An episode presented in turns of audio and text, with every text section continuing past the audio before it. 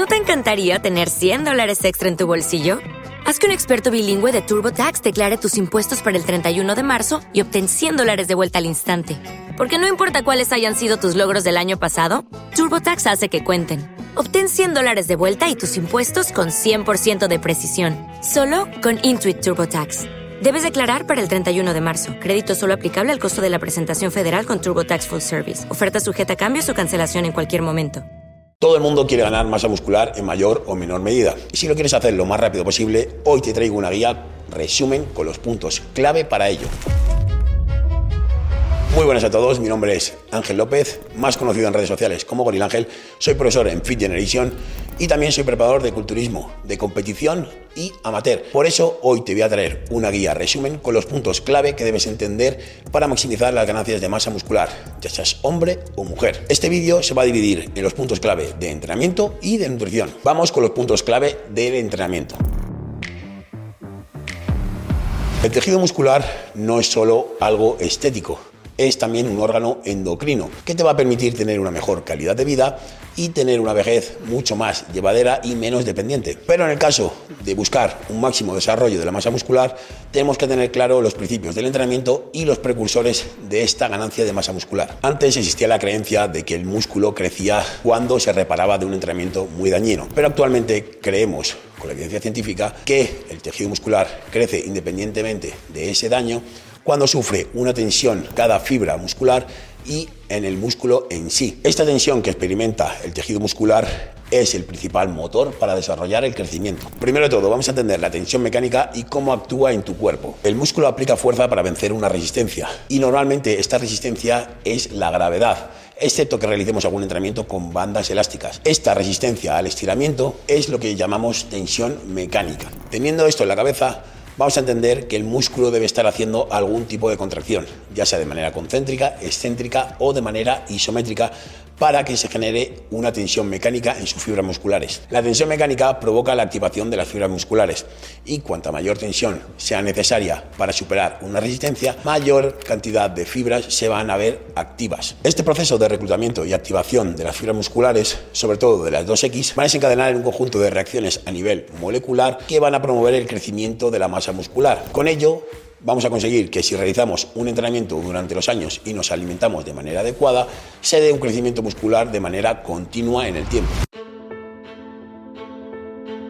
Segundo punto clave, entender la sobrecarga progresiva. Para seguir generando tensión mecánica con el paso de los entrenamientos, vamos a tener que generar mayor tensión mecánica. Y esto lo vamos a tener que hacer con una sobrecarga progresiva. La sobrecarga progresiva la podemos conseguir de diferentes maneras, ya sea aumentando la carga que utilizamos, aumentando el número de repeticiones para la carga que estamos utilizando o incluso ampliando el rango de movimiento que estamos haciendo en el ejercicio. Para tener controlado este proceso y asegurarnos de una sobrecarga progresiva, vamos a tener que medir todos los entrenamientos. Es decir, vamos a tener que medir qué estamos haciendo para que con el paso del tiempo podamos ir superando estas marcas que teníamos.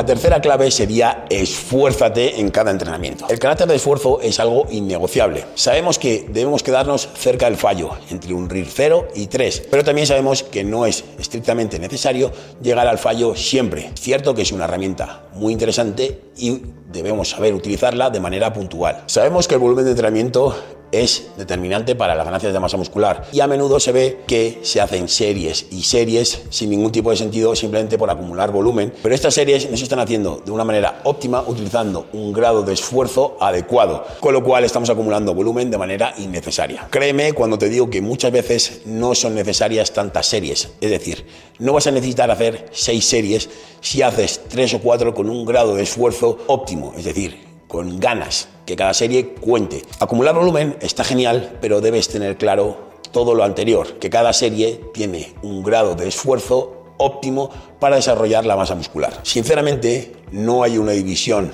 del entrenamiento mejor que otra. Todo va a depender del tiempo que tú dispongas, de los días que dispongas para entrenar y de tu vida diaria. Por esto, si normalmente entrenas tres días, es cierto que puede ser más interesante una división full body para trabajar todos los grupos musculares, pero puede haber grupos musculares que te respondan mejor, entonces no te interesa hacer esta división.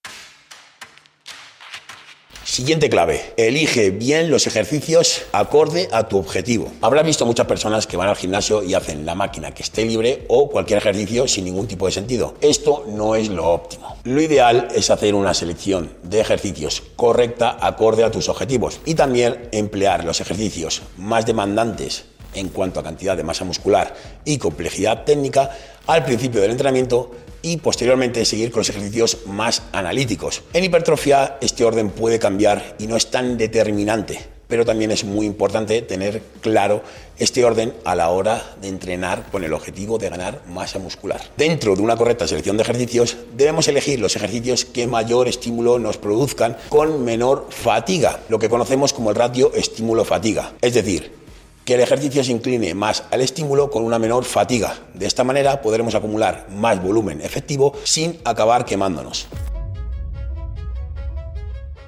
Debes conocer qué volumen de entrenamiento necesitas y qué frecuencia vas a dar a cada grupo muscular. Se entiende como volumen de entrenamiento el número de series y repeticiones efectivas que hacemos en un periodo determinado de tiempo. Te dejo un vídeo en la descripción donde trato todo lo que necesitas saber sobre el volumen de entrenamiento óptimo. Se considera óptimo un volumen de 12 a 22 series semanales por cada grupo muscular. Y para hacer estas series de manera óptima y con calidad, lo más interesante sería dividir este total de series en varios días. Actualmente una frecuencia 2 parece ser la más óptima, es decir, dividir todas las series en dos días, hacer 6, 12 series cada día. Antes de seguir, si te gusta todo lo relacionado con el mundo del entrenamiento, ¿qué haces que no nos sigues aún? Porque subimos vídeos todos los días donde puedes aprender todo lo necesario sobre el mundo del entrenamiento.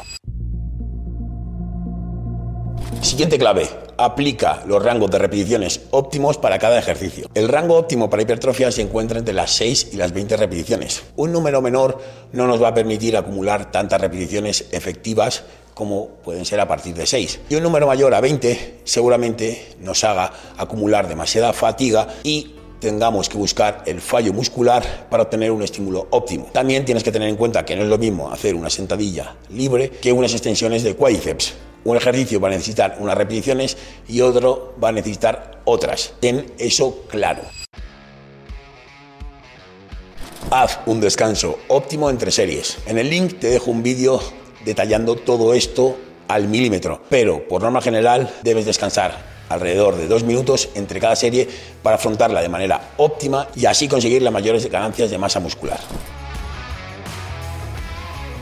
utiliza una cadencia adecuada, es decir, controla la carga. La fase céntrica, cuando nos vence la resistencia, es decir, cuando baja la barra en un press de banca, debe durar aproximadamente 2-3 segundos para hacerlo de manera controlada. Y la fase concéntrica debemos hacerlo a la máxima velocidad intencionada. Es cierto que cuando vayamos acumulando repeticiones vamos a tener cierta fatiga y nos estaremos acercando al fallo y esto va a hacer que se reduzca la velocidad de cada repetición, sobre todo en la fase concéntrica. Pero debes hacerlo de la manera más rápida, de manera intencionada. Para ganar masa muscular, la alimentación es un punto clave. Debemos tener un superávit de entre un 10 a un 25% de calorías extra. Esto supone alrededor de 250 a 600 calorías por día. Todo esto depende de la persona y está claro que en sujetos avanzados seguramente los requerimientos sean menores y otros sujetos puedan hacer una recomposición corporal utilizando una dieta normocalórica. Todo esto tiene una respuesta muy individual. La clave aquí en la nutrición es estructurar bien tu alimentación, saber qué macronutrientes necesitas y cuánta cantidad de cada uno de ellos. Vamos con la proteína. Asegúrate de tener una ingesta de 1,6 a 2,2 gramos por kilogramo de peso corporal de proteína. Respecto a las grasas, si eres hombre, asegura un consumo de 0,8 a 1,2 gramos por kilogramo de peso corporal. Y si eres mujer, siempre asegura más de un gramo por kilogramo de peso corporal, es decir, entre 1 y 1,4. Y también debes evitar sobre todo las grasas saturadas. Respecto a los hidratos de carbono, disfrútalos en todas las calorías restantes que te queden hasta llegar a tu total diario. Pero Ángel, ¿cuántas comidas hago a lo largo del día? Bien, Marcos, Cultura de Gym, tiene un vídeo en este canal explicando todo esto al detalle. Lo tienes en la descripción. Pero lo óptimo para ganar masa muscular seguramente sea utilizar más o menos 3 a 5 comidas, asegurando un timing óptimo y una ingesta adecuada de nutrientes más o menos de manera equitativa a lo largo del día. Ahora vamos con la parte de suplementación. La suplementación no es para nada indispensable, pero es cierto que puede ser muy interesante, sobre todo estos dos suplementos que te voy a mencionar y van para todo el mundo. El primero sería la proteína en polvo, ya sea de suero o vegetal. Este suplemento nos va a ayudar a llegar a los requerimientos óptimos diarios de proteína en caso de que lo necesitemos y no los alcancemos con la dieta. También puede aportar un toque dulce extra a la dieta. Segundo suplemento, la creatina. No vas a llegar a los requerimientos de creatina diarios únicamente con la alimentación. Aquí sí vas a necesitar suplementar y sería muy interesante utilizar esta suplementación, aproximadamente un gramo por cada 10 kilogramos de peso corporal. Última clave, asegúrate de tener un descanso de calidad. El descanso es necesario para recuperarnos y se den los procesos de reparación celular. También es importante para que el cerebro pueda eliminar desechos metabólicos. No vamos a entrar en detalle sobre todo lo relacionado con el descanso porque da para un vídeo entero. Pero si quieres un vídeo sobre el descanso, hándolo saber en comentarios. Aunque existe variabilidad individual, es decir, en cada persona, aproximadamente las recomendaciones se encuentran entre 7 a 8 horas de sueño, pero no es tan importante las horas, sino la calidad de sueño de las mismas. Pues hasta aquí el vídeo de hoy. Si te gusta todo lo relacionado con el entrenamiento y quieres ejercer como entrenador personal de manera legal y oficial en España, te dejo aquí un vídeo donde lo explicamos detalladamente. Y lo mismo si quieres hacer dietas tanto para ti como para tus clientes, te dejo aquí otro vídeo donde se te explica cómo conseguirlo. Nos vemos en próximos vídeos.